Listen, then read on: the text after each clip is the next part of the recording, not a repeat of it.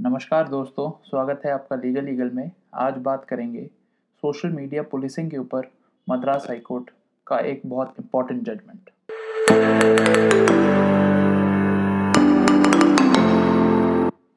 आमतौर पे देखा जाए तो पुलिस के दो काम होते हैं। क्राइम प्रिवेंट करना और जो क्राइम हो चुका है, उसको इन्वेस्टिगेट करना। मगर सोशल मीडिया के बारे में क्या कहा जाए? ये तो एक बाउंड्री लेस जोग्राफी लेस और कभी कभी नेमलेस दुनिया है। सोशल मीडिया पर क्राइम बढ़ता ही जा रहा है। इसके बारे में कुछ ज़्यादा कहने की ज़रूरत नहीं।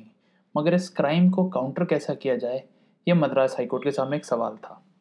केस शुरू ऐसे होता है कि एक बिजनेसमैन होते हैं चेन्नई में, जिनके साथ कुछ धोखाधड़ी होती है। इसके बाद उन्हें कुछ खबरें मिलती है मद्रास हाईकोर्ट के बारे में, वहाँ के लॉयर्स के बारे में। वो अपनी आप बीती, अपनी फ्रस्ट्रेशन एक वीडियो में रिकॉर्ड करते हैं, जिसमें काफ़ी कुछ कहते हैं, एक सिटिंग जज के बारे में और एक वकील के बारे में। लास्ट में वो ये वीडियो फेसबुक और यूट्यूब पे अपलोड कर देते हैं। इसके बाद इनके ऊपर एक केस होता है। केस में ये बेल एप्लीकेशन डालते हैं, जो कि इवेंचुअली हाईकोर्ट के सामने लगती है।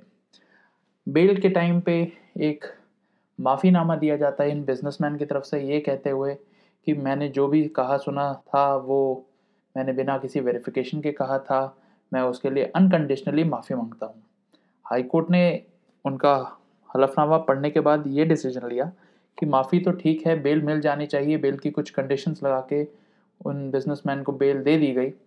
मगर हाईकोर्ट ने एक ट्रेंड ऑब्ज़र्व किया कि क्या लोग सोशल मीडिया पे कुछ भी अनाप शनाप बोलकर बच सकते हैं? हाई कोर्ट की सबसे इंपॉर्टेंट ऑब्जर्वेशन आती है पैरा सेवन में, जहाँ पे मद्रास हाई कोर्ट बोलता है these types of cheap publicity and scandalous acts should be nipped in the bud failing which it will start mushrooming and rise to gigantic proportions. Therefore, it is high time that the judicial power has to be wielded in order to curb the social menace and to maintain social decorum and harmony in society. तो हम देख सकते हैं कि high court एक बहुत important बात कर रहा है कि हम क्राइम प्रिवेंशन की तरफ़ जाएँ ऐसा कोई कुछ सोशल मीडिया पे पोस्ट ही ना कर पाए। In such a backdrop this court is of the considered view that the certain direction need to be issued by this court to keep such acts in check but for which dignified human life would be at peril तो क्या higher constitutional authorities को कोई social media पे abuse कर सकता है? Answer है नहीं। मगर अगर कर देता है तो क्या किया जाए? क्योंकि पुलिस ने सेक्शन 91 सीआरपीसी का यूज़ करके फेसबुक को एक चिट्ठी लिखी थी कि आप हमें उस यूज़र के आईपी लॉग्स बताइए जिससे हम उसे ट्रेस कर पाएँ। लेकिन फेसबुक ने उस चिट्ठी का कोई जवाब नहीं दिया, उल्टा देने से मना कर दिया। बाद में, काफ़ी बाद में तो मद्रास हाईकोर्ट के सामने पुलिस वालों ने एक शिकायत रखी। तो मद्रास हाईकोर्ट इस बात का संज्ञान लेते हुए क्या कहता है? पहले वो पुलिस की दलीलें नोट करता है, जिसमें बहुत तीन इंपॉर्टेंट बड़ी बात की गई हैं। पहला आप अगर पुलिस का एफिडेविट देखें तो उसका पैरा इक्कीस है। डेटा प्रोटेक्शन बिल के बारे में। डेटा प्रोटेक्शन की बिल की एक बहुत खास बात वो बताता है कि डेटा प्रोटेक्शन बिल पार्लियामेंट में पेश हो चुका है जॉइंट सेलेक्ट कमेटी को रेफर किया जा चुका है और डेटा प्रोटेक्शन बिल में एक प्रोविज़न है जो कि सोशल मीडिया यूज़र्स के वॉल्ट्री वेरिफिकेशन के लिए सोशल मीडिया वेबसाइट्स को लाइबल बनाता है। तो जिस दिन डेटा प्रोटेक्शन बिल कानून बन जाएगा, उस दिन social media websites user verification के लिए लाइबल हो जाएँगी और शायद क्रिमिनल लॉ में भी लाइबल हो जाएँगी। दूसरी बहुत इंपॉर्टेंट बात और काफ़ी अजीबो गरीब बात स्टेट की तरफ़ से रखी गई कि आमतौर पे देखा गया है ये कुछ ही लोग हैं जो सोशल मीडिया पे यूट्यूब पे फेसबुक पे कॉन्स्टिट्यूशनल अथॉरिटीज़ के बारे में कुछ भी कहते रहते हैं या कोई भी हायर अथॉरिटी के बारे में कुछ भी कहते रहते हैं। तो क्यों ना इन लोगों से सेक्शन 110 ऑफ़ सीआरपीसी के अंडर एक पर्सनल बॉन्ड ले लिया जाए। जिसमें वो अश्योरेंस दें कि वो कुछ भी गलत सलत बातें सोशल मीडिया पे पोस्ट नहीं करेंगे। और अगर ऐसा वो करते हैं तो इस बात की उन्हें सज़ा भी हो सकती है। तीसरी एक काफ़ी जेनरिक बात सरकार के एफिडेविट में थी कि सोशल मीडिया पे यूज़र रिपोर्टिंग मैकेनिज़्म होता है, जहाँ पे सोशल मीडिया यूज़र्स ही रिपोर्ट कर सकते हैं कि ये कंटेंट गलत है, ये हटाया जाना चाहिए।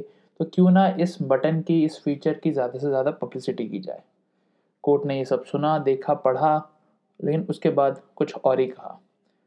कोर्ट ये कहता है कि director general of police Tamil Nadu, जो कि तमिलनाडु पुलिस में सबसे सीनियर मोस्ट ऑफिसर हैं, उस पुलिस के हेड हैं, स्पेशल टीम्स बनाए हर पुलिस स्टेशन में। जो स्पेशल टीम्स में पुलिस वाले होंगे, उनको अलग से ट्रेनिंग दी जाए, वो सारी ट्रिक्स ऑफ़ द ट्रेड सिखाई जाए, जिससे वो ऐसे ऑफेंडर्स को पकड़ सकें। मद्रास हाईकोर्ट के अपने शब्दों में देखा जाए तो ये लिखते हैं accordingly this courts directs the director general of police the head of the state law enforcing agency to constitute a separate, dedicated, and special cell in each station house, both at the district level as well as the state level forthwith.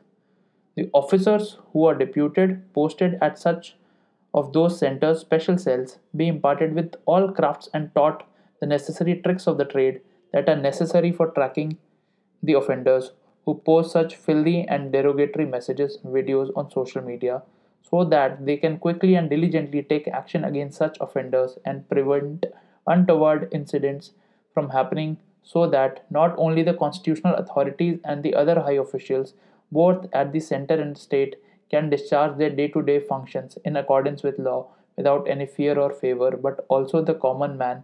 Lead a peaceful life in such social harmony, and all the individuals in this society are nurtured with good values, and nation will stand uplifted in the eyes of the global community. इस paragraph को note किया जाए तो इसमें देखा जाएगा कि इसमें कहीं फुल स्टॉप था ही नहीं एक बहुत लंबा पैराग्राफ जिसमें लास्ट की लाइंस देखी जाए the nation will stand uplifted in the eyes of global community.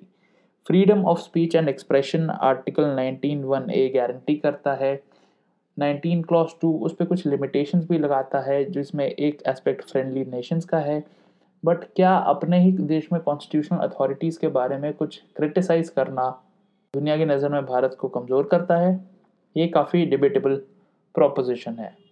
दूसरी बहुत दिक्कत वाली बात है कि देश में ऐसे ही पुलिस स्टेशन की बहुत कमी है, जो कन्वेंशनल क्राइम है, वही इन्वेस्टिगेट नहीं किया जा पा रहा।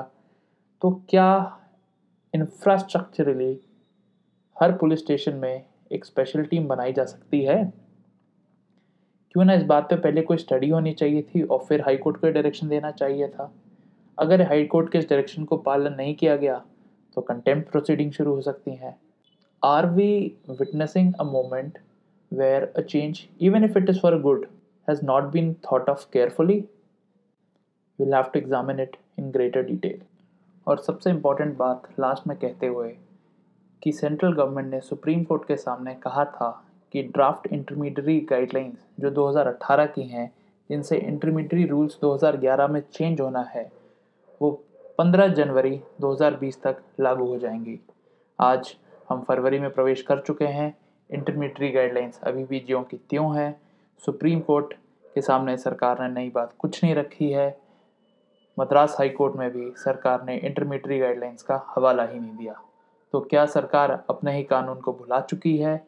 या सरकार के बीच में इतना कोऑर्डिनेशन भी नहीं कि दिल्ली से हज़ारों किलोमीटर दूर चेन्नई में सारी दलीलें पेश की जाएँ? बताइएगा ज़रूर आपको ये एपिसोड कैसा लगा। हमारा ईमेल आईडी है legal eagle podcast at Gmail dot com मिलेंगे अगले हफ़्ते किसी और एक्साइटिंग जजमेंट के साथ। Have a great week